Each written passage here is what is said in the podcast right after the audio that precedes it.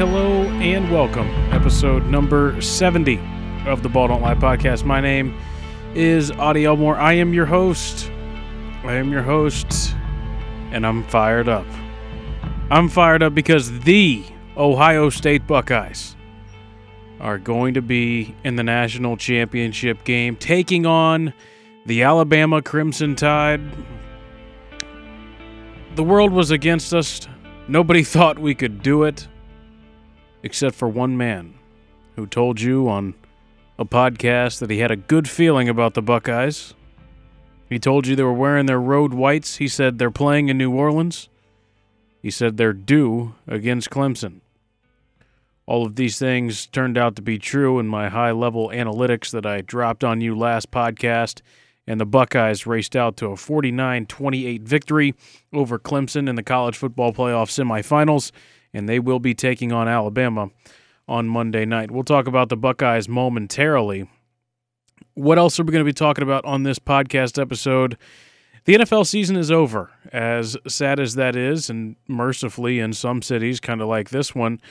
But there are a plethora of storylines to look into as we transition to the first week of the playoffs, as we wrap up the final game of the season, Game 256, Sunday Night Football, and one of the more controversial and questionable decisions made by an NFL head coach. We'll talk about that. There are head coaching vacancies left and right, including rumors about Urban Meyer going to Jacksonville, which I'll give you my opinion on that as well. So we will be talking about all that, but let's start with the Ohio State Buckeyes. There's twice now I have had a good feeling about a game this year that I had absolutely no business having a good feeling about. The first one was the Bengals Steelers Monday night game. For some reason, I just knew the Bengals were going to win that game. And for some reason, I just knew Ohio State was going to win on Friday night against Clemson. I don't know what it was within me, but I just knew for some reason. I'm not trying to take credit or toot my own horn, only a little bit of that. But the fact of the matter is, the Buckeyes are in the national championship game. And this is a similar situation to the 2014 team that ended up winning the national championship, where they were the last team in, and a lot of people just said they didn't belong, that they got in only because of their name, that they really didn't deserve to be in the college football playoff. They had a backup quarterback, they were faced with some injuries, and yet they rattled off an impressive college football playoff victory against Alabama in the opening round and then gave it to Oregon in the national championship game. Same situation is kind of going on with these Buckeyes. Team that a lot of people said was not deserving of making the playoff, having only played six games. Team that a lot of people said wasn't good enough didn't pass the eye test, myself included, said that. Team that was doubted on almost all levels. And if there's one thing I've noticed being a Buckeye fan, is there's one thing that really gets the Buckeyes pissed off, and that's when you doubt them. That's when you don't take them seriously. That's when you disrespect them.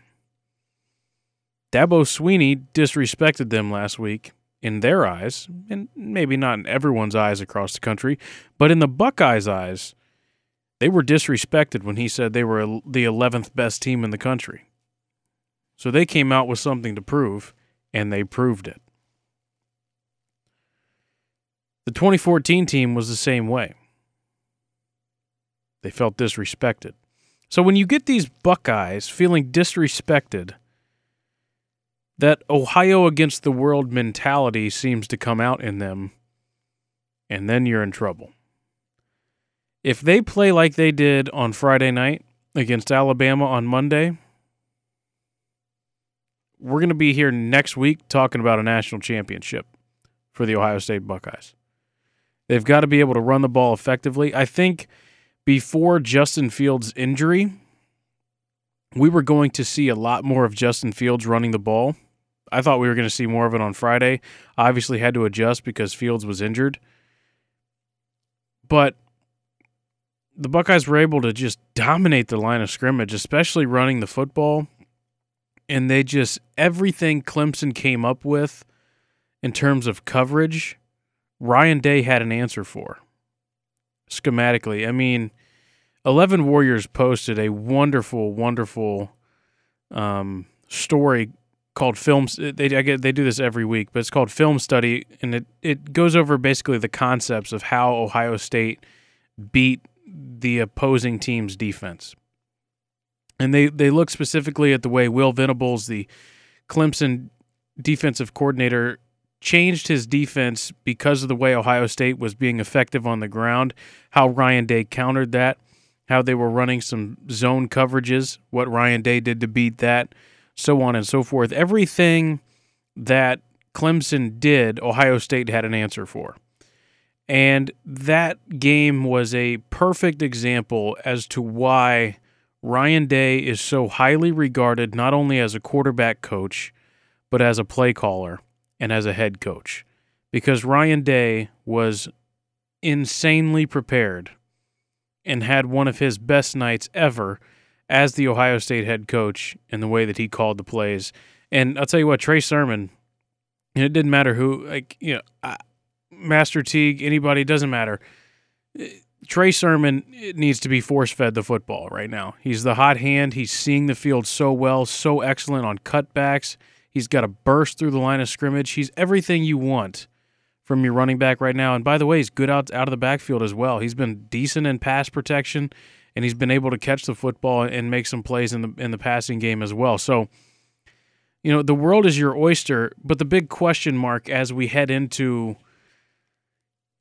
the national championship is the status of Justin Fields. As I'm recording this on uh, on Tuesday night, January the 5th at 8:45 p.m., there are some current question marks about the Buckeyes when it comes to COVID-19. It looks like there are some concerns within the program. I'm quite honestly worried to see their inactive list before the game on Monday night there's rumors about it even potentially being pushed back. I doubt they would do that, but it's possible, I suppose. But let's say things go off without a hitch and Ohio State has their core group of guys. Then all of a sudden, the the main shift, the, the, the main focus shifts to Justin Fields. He took a brutal shot. Looked like he injured his ribs, his hip, his kidney all of the above. Fields was blasted and he was in pain. Said he took a couple of shots at halftime and came out and played the game of his life, continuing to prove that he might be the best overall, most talented quarterback in the history of Ohio State football. He was spectacular. That performance, that game, that night no matter what happens on Monday night in the national championship game, will go down in Ohio State history as one of the all time best. The way he gritted and grinded and struggled through that game to put on the performance that he did, throwing six touchdowns, I think it was five touchdowns, and ran for, I don't even know, a lot of touchdowns from Justin Fields. Guy was unbelievable. He really was. So now the the sh- the the focus shifts as I yawn to Alabama, who have kind of steamrolled their way to the college football playoff national championship behind the now Heisman Trophy winning wide receiver DeVonta Smith. Smith has really made made it look easy against just about every defense he's faced. He was also getting the ball thrown to him by another Heisman finalist, Mac Jones. They've got a guy who was absolutely worthy of conversation in the Heisman Trophy ceremony, and that's Najee Harris running the football, big, powerful running back. They've got a pretty solid offensive line. Their offense is, uh, for lack of a better term, terrifying. Ohio State will have to dominate the line of scrimmage the same way they did against Clemson if they have any shot of winning this game on Monday night. Like I said, DeVonta Smith won the Heisman Trophy. That puts a lot of pressure on the Ohio State secondary. First and foremost, period point Blake, Shaun Wade cannot play as badly as he played last week. He quite frankly can't play as badly as he's played all year. I don't know what's wrong with Shaun Wade, but it seems to be a little bit of everything. He was embarrassed during the semifinal game. He's kind of been embarrassing all year long. Shaun Wade will need to step up. Josh Proctor will need to step up. That entire secondary will have to find ways to step up and make plays, force a couple turnovers if Ohio State has any chance of winning this football game. Defensively, that's Alabama's biggest weakness.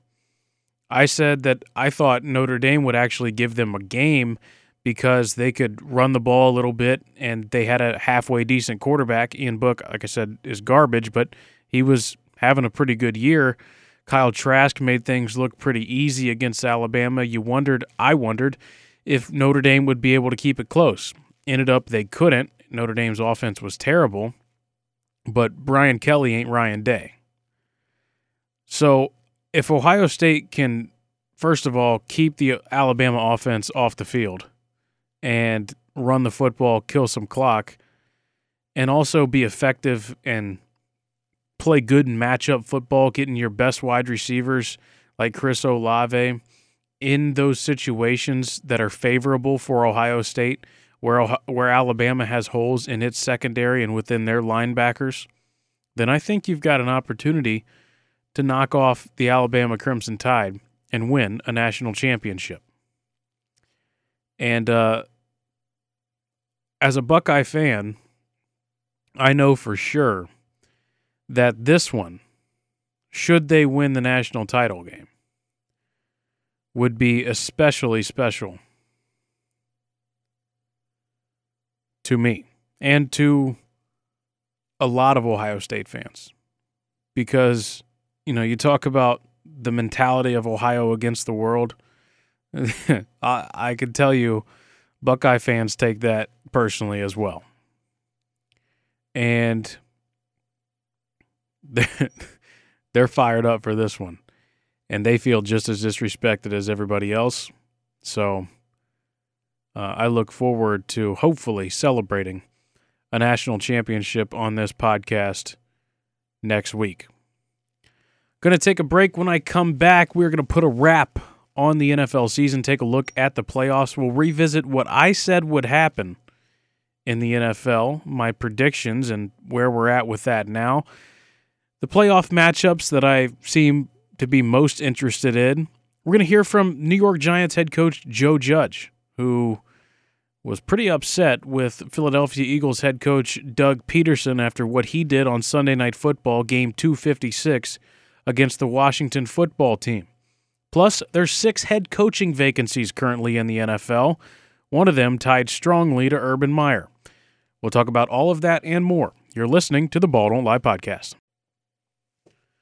Welcome back to the Ball Don't Lie podcast. My name is Adi Elmore. Appreciate you staying through the break. So let's talk about the NFL. I'm, you know, Sunday is always one of the tougher days of the year for me because it's the end of the NFL season, and there's few things on this earth that I like more than the NFL and the NFL season. So difficult day, but playoff football is spectacular, and we get uh, one more playoff team in each league now, each conference. So that's kind of a big deal and something to be excited about. We're going to have three playoff games on Saturday, three playoff games on Sunday in the NFL, which is a huge deal. So let's take a look at that schedule. Saturday, January 9th, starting at 105, you've got the Indianapolis Colts. They are at the Buffalo Bills. That game is on CBS. At 4:40 on Fox, the Rams are at the Seattle Seahawks. That is an intra-division matchup there. And then at 8:15 on NBC, Tom Brady and the Tampa Bay Buccaneers are at the Washington football team. Then on Sunday, January 10th, 105 p.m. on ESPN, the Baltimore Ravens are on the road at the Tennessee Titans. Going to be a lot of running the football in that one. 4:40 p.m. on Sunday, the Chicago Bears at the New Orleans Saints. And the 8:15 game on Sunday night football will be the Cleveland Browns at the Pittsburgh Steelers. Cleveland, of course, making their first trip to the postseason since 2002. But there's major issues in Cleveland right now as they have they're having a bit of a mini COVID outbreak. Head coach Kevin Stefanski has tested positive. Joel Bitonio has tested positive. Wide receivers have tested positive. Enter name here, they've tested positive. Kevin Stefanski will not be able to coach the Browns' first playoff game in 18 years because he is tested positive for COVID 19. We'll get a little bit more into the playoffs here in just a minute, but I wanted to bring back my, you know, I always say that I hate predictions, but I decided to do it anyways this year on this podcast. So I wanted to see kind of just how accurate I was with my predictions. So in the AFC West, I had the Kansas City Chiefs winning the the division and going 13 and 3. They did win the division. They went 14 and 2. I also had the Raiders going 10 and 6 and making the playoffs. They missed the playoffs and went 8 and 8. In the AFC North, I had the Ravens winning the division at 12 and 4, the Steelers coming in second at 10 and 6, both of them making the playoffs. Well, both of them made the playoffs except the Steelers won the division at 12 and 4 and Baltimore finished second at 11 and 5. I also had Cleveland going 7 and 9. They were 11 and 5 and made the playoffs. In the AFC South, I had the Indianapolis Colts winning the division at 9 and at 10 and 6 and had the Titans winning the division or I had the Colts winning the division at 10 and 6 and the Titans at 9 and 7, also both of those teams making the playoffs. There was the Titans that won the division at 11 and 5. The Colts also finished at 11 and 5. In the AFC East, I had the Bills winning the division at at 11 and 5. They went 13 and 3 and uh, did win the division. I had the Patriots and Dolphins at 7 and 9. Miami was 10 and 6, but the Patriots were 7 and 9, and the Jets, I had them at 5 and 11. They won just two football games. In the NFC, starting with the NFC West, I said the Seahawks would go 13 and 3 and make the playoffs. They didn't go 13 and 3, but they did win their division. They went 12 and 4. I missed badly on this one. The San Francisco 49ers went 6 and 10. I had them at 5 and 11. Cardinals and Rams I had at 7 and 9. Rams are in the playoffs at 10 and 6. NFC North I had the Packers winning the division at 11 and 5. They did win the w- division. They went 13 and 3. I had the Vikings making the playoffs. They missed the playoffs and went 7 and 9 instead of the 10 and 6 I had them penciled in for. In the NFC South, I said the Saints would win 14 games. They won 12, but they did win the division. I had Tampa making the playoffs at 10 and 6. They did make the playoffs. They went 11 and 5. In the NFC East, I had the Philadelphia Eagles making the playoffs at 9 and 7. They finished in the basement of the NFC East at 4 11 and 1. The Washington football team, by the way, won that division at a, with a record of 7 and 9. My Super Bowl pick remains the same, Seattle 31, Kansas City 27. Uh, because I made that pick, I'm going to stick to it. If you asked me right now to redo it, I completely would because I don't trust Seattle's defense. I think Kansas City might get knocked off by Buffalo, and I've got all my money, if I had money, on the Green Bay Packers to win the Super Bowl. So, looking at these playoff matchups, it feels like it's going to be a walk in the park in the AFC for the Bills and the Chiefs to get to the AFC Championship game. And then I would kind of consider that to be a toss up with the way they're playing right now, especially Buffalo. I mean, Buffalo offensively is just an absolute machine. So it would be really fun to see those two teams match up in the in the AFC title game. You know, the Browns and Steelers are interesting people have been harping on this all week in Cincinnati about how they want the the Browns to win, and quite honestly, I just can't get behind that. Those of you that know me well know that I have very little interest in seeing Cleveland succeed at anything. I don't respect them. I wish the worst upon them at all times. I hope that no one gets seriously injured or hurt or sick, but it does make me happy that they are in a tizzy right now because of this whole situation and that it significantly decreases their chances to succeed.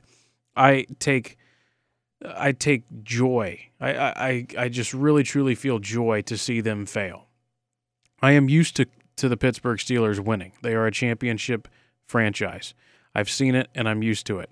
I cannot physically stomach seeing Cleveland succeed in any way, shape, or form before the Cincinnati Bengals in my lifetime. That's why I hope the Pittsburgh Steelers win by 350 points on Sunday night. New Orleans, you know, is interesting. It kind of feels like this is Drew Brees' last hurrah. And I guess there's kind of some word in some league circles now that it is, and he will retire. And it just kind of seems right. It's very similar to Peyton. It Peyton's last year, he said, yawning, because Brees just kind of has a noodle arm right now, and it's just not, it's just not as fun to watch him. And I'm sure he's not having as much fun playing it as well. So the playoffs are set. Like I said, Colts at the Bills, Rams at the Seahawks, Bucks at the football team, Ravens at the Titans, Bears at the Saints, and Browns at the Steelers.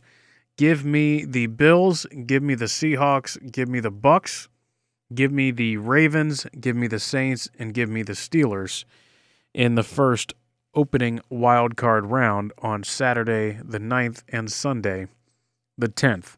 So as things go in the NFL, this particular season in the NFC East was really interesting because we were. It was just.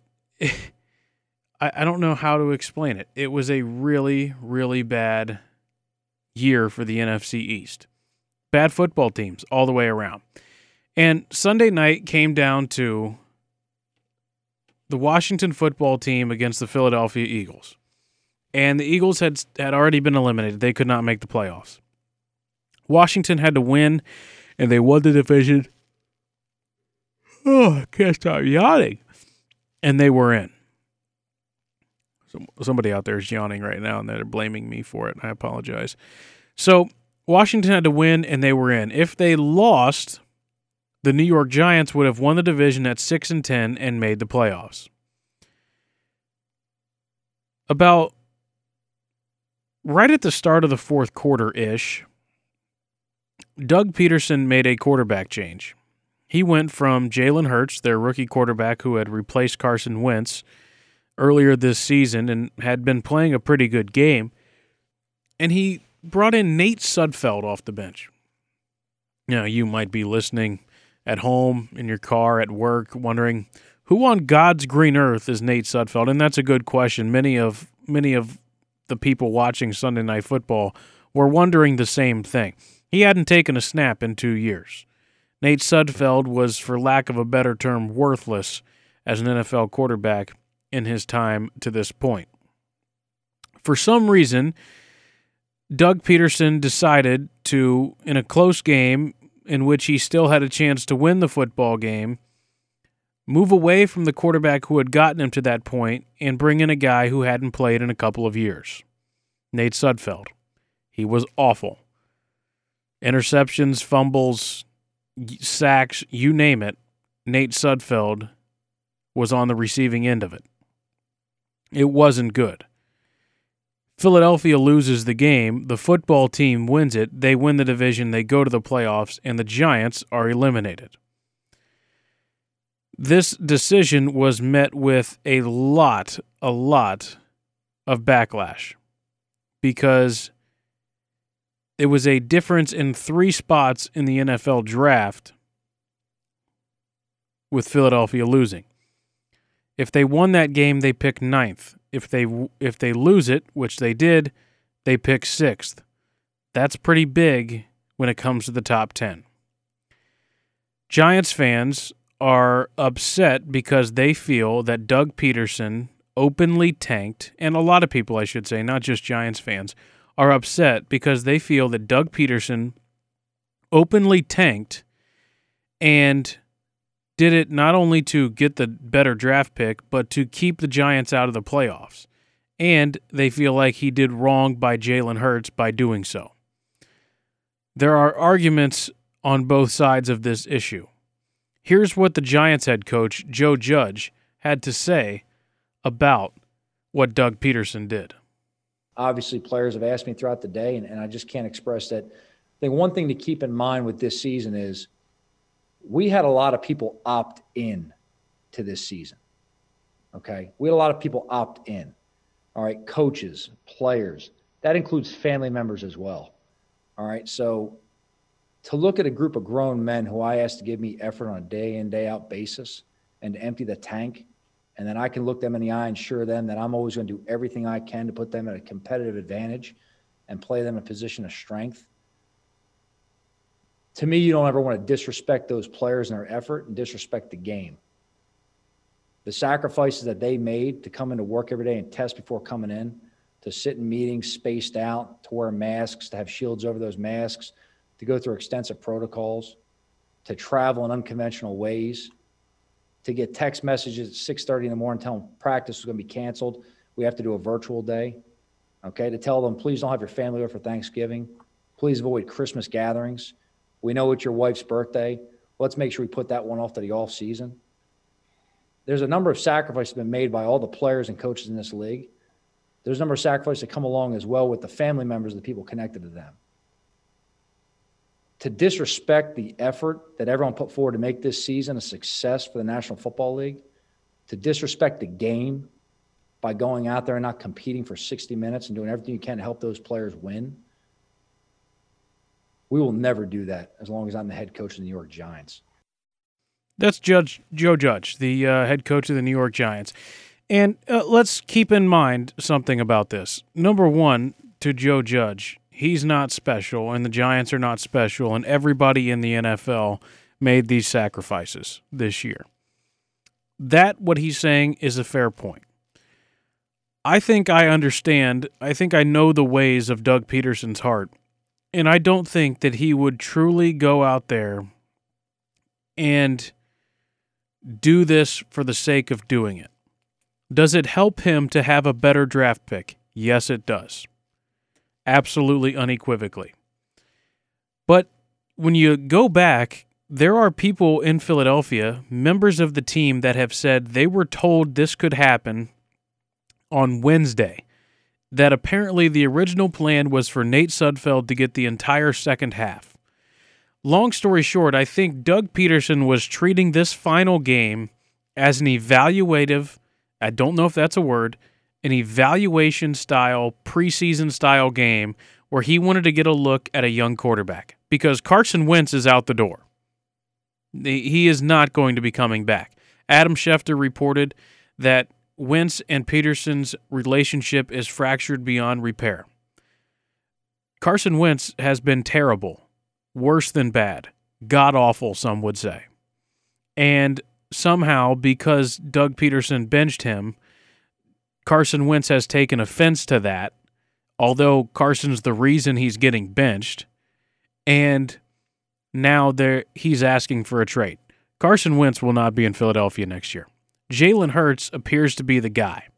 But if you're going to have a sixth pick in the NFL draft, you want to make sure you have all your options covered. You want to make sure you know exactly what you have. I'm guessing that Doug Pederson went into this game going and planning on treating it like a preseason game where Nate Sudfeld was going to get the entire second half no matter what. And then he got caught up in the competition of the game and said, Gosh, I didn't stick to my plan. Jalen's not doing great, but he's doing fine. Let's give the kid Sudfeld some reps. Now, he probably should have pulled Nate Sudfeld after his first series, in which he threw it into the open arms of a football team defender, but he stuck with Sudfeld, who continued to make mistakes. The game meant nothing for Philadelphia. Nothing. It meant everything to the football team and to the Giants. And let's just say, for the sake of argument, that Doug Pederson was wanting to tank. Let's say he was purposely doing that in the hopes that he would lose the game.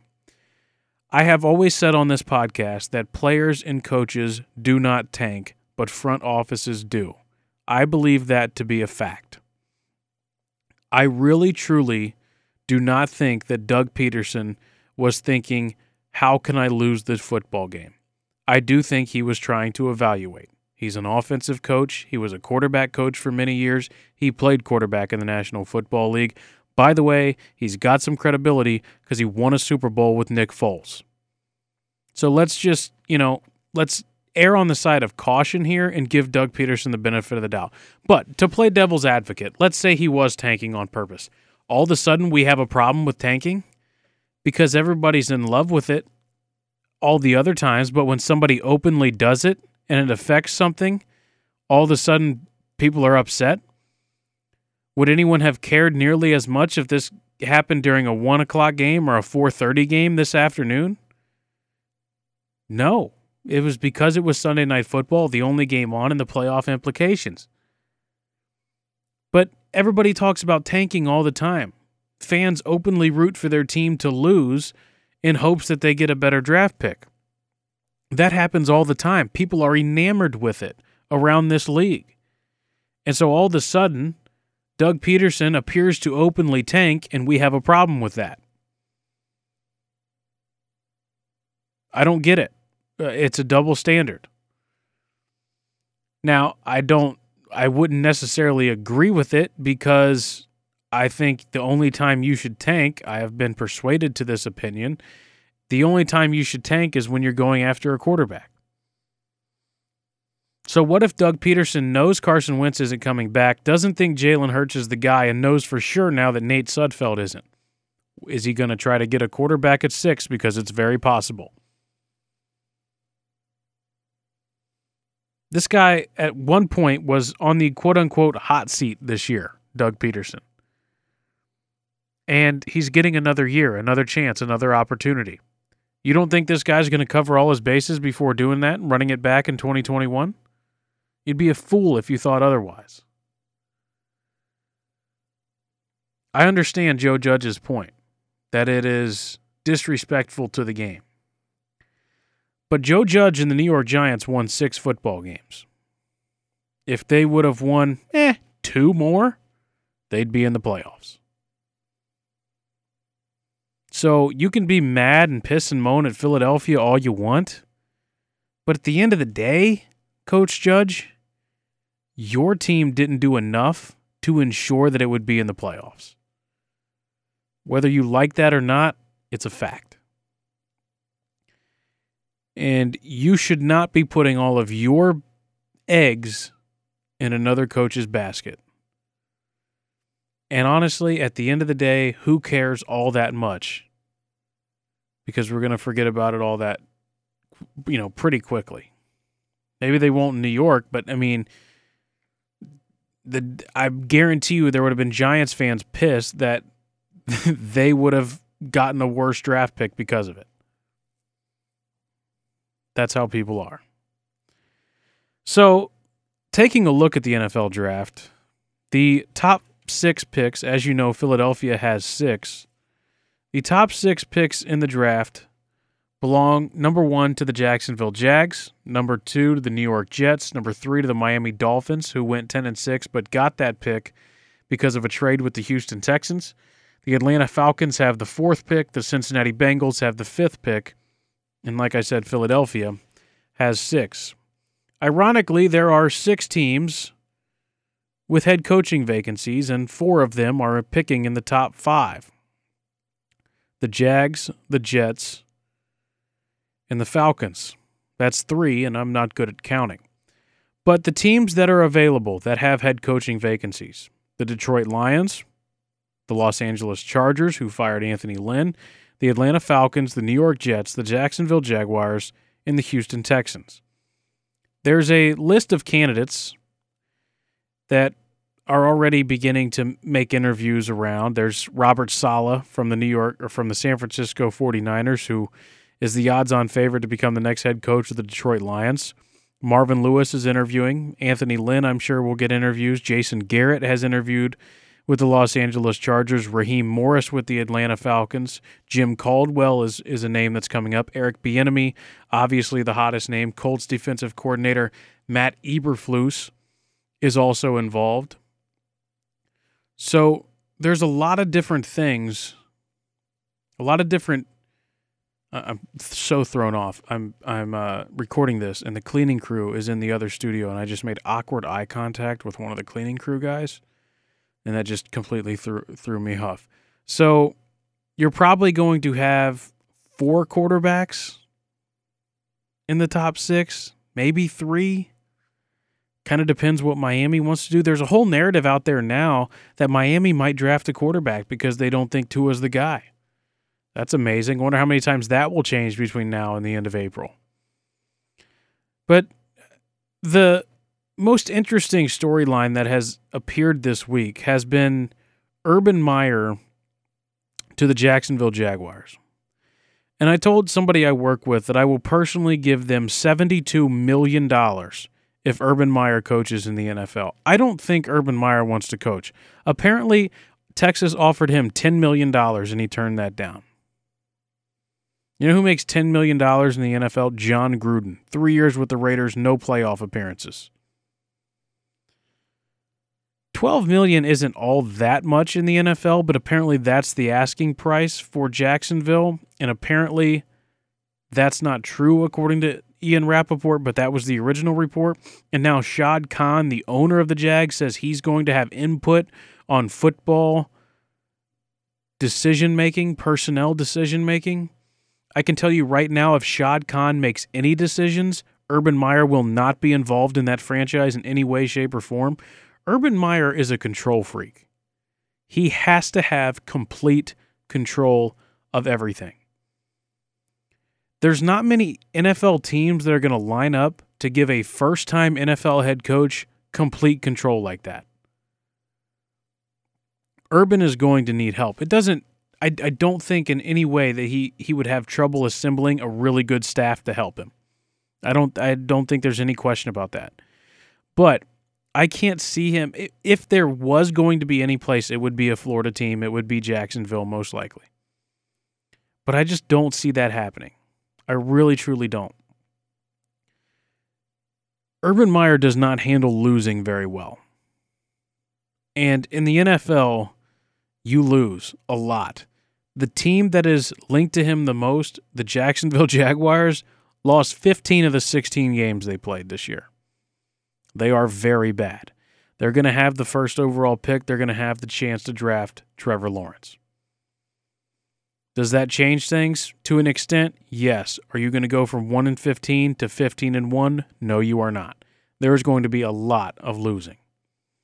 And Urban Meyer, I love the man and I think very highly of him, but he has abruptly left every place he's ever coached. Two times for quote unquote health reasons which I do think are legitimate. Is this going to be another situation where you get in there for two years and then you start having health problems again because you're too much of a workaholic and you're too stressed out? And the pressure of winning and the commitment to excellence that Urban Meyer holds of himself and his assistants, is that going to get to him again and cause more problems health wise for him? Is he going to be able to bring a college environment to the National Football League where other coaches in the past have tried to do that and it doesn't work very well? An example of that right now would be Zac Taylor with the Cincinnati Bengals. I've spoken to sources inside and outside of the organization that suggest that Zac Taylor runs it like a college football program, and that does not sit well with veteran players. Carlos Dunlap would be an example of that that these guys don't trust him because he's younger, because he wants more control than they think he deserves. Very similar to that of a college coach that runs a college program that controls everything. Professional football players are not as open to that as many people would think.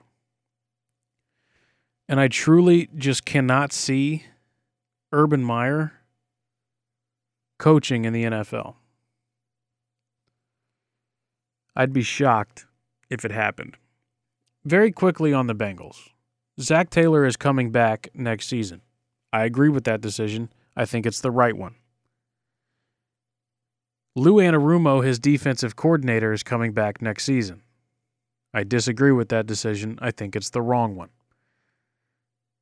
Jim Turner, the offensive line coach, will not be in Cincinnati next year. That is the correct decision. Jim Jim Turner sucks all the way around. The Bengals issued a statement that basically said, We believe in Zac Taylor and the foundation that he's building. Joe Burrow, who rarely tweets, tweeted after the Bengals released a statement saying Zac Taylor would be the head coach and said he likes Zac and is rooting and, and ready and excited for the future of the organization. Call me crazy, but the Bengals take some serious steps forward next year. I truly think they do. If they continue their trends, aggressive in free agency, aggressive in the draft, addressing needs, third time around for Zac Taylor, second time around for Joe Burrow, I think they will be a much better football team in 2021. That just about does it for me. One thing on my mind I would be remiss without saying. Uh, one of the biggest fans of this podcast listens every time I release it and is uh, one of the all time funniest people that has ever walked the face of this earth. Uh, my good buddy Sean Brown. Uh, praying for you, buddy. I hope you make it through. And uh, I appreciate all the support. And uh, hang in there, pal, because uh, we need you here topside with us. Remember, have fun, be safe, go Bucks, and as always, ball don't lie.